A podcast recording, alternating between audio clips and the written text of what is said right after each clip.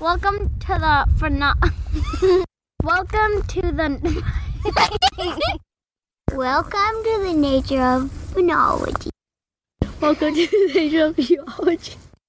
Welcome to the nature of phenology, where we share the cycles and seasons of the outdoors. I'm your host, Hazel Stark, and this episode was written by Allison Wallace's third grade class at Milbridge Elementary School.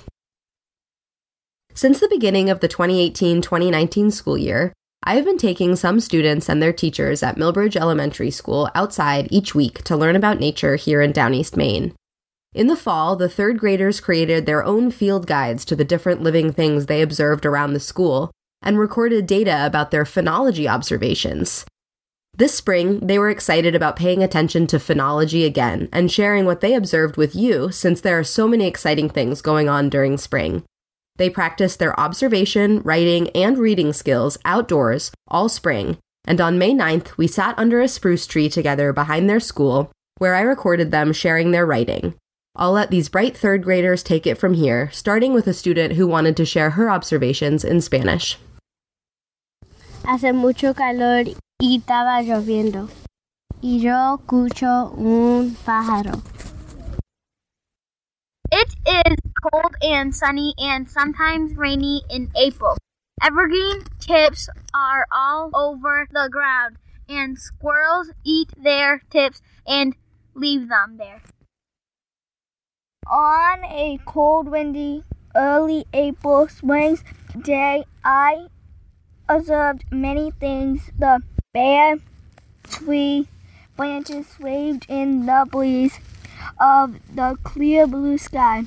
It was too cold for many animals to be observed. Was it because of the cool breeze and icy ground? I know when spring is here, when baseball is right around the corner. There were tons of leaves on the ground on April 25th. It was very sunny and hot, uh, and I heard water running. Deer have been around. And the trees are green. We had a big snowstorm in April. We saw a really small chipmunk that was brown and gray. The chipmunk was running over a big tree that fell down during the big snowstorm.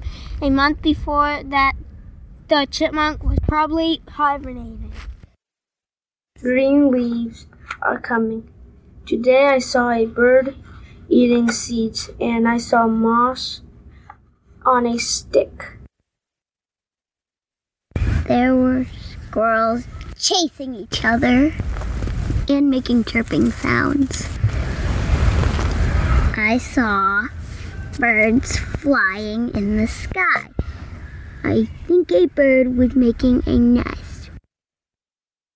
I also like about spring is it's it's kind of nicer than the winter because you don't have to go ice fishing every time you want to go fishing, unless you go lobster fishing or something like that. But and I also like it because um you can um sit be like on a tree and we both go kind of like go swimming, go camping.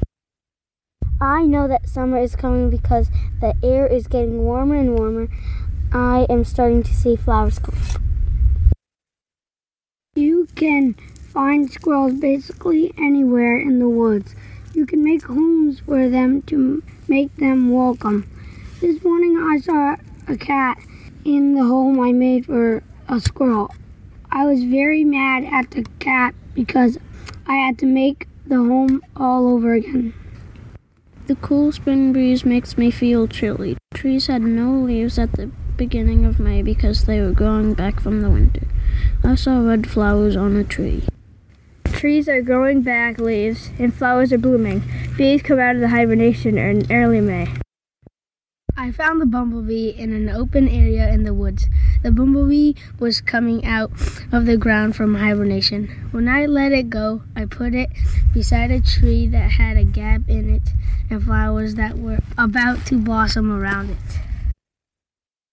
I just found a bug over the flying. So the next time you're outside, you could. Take kids outside! We love learning about phonology outside.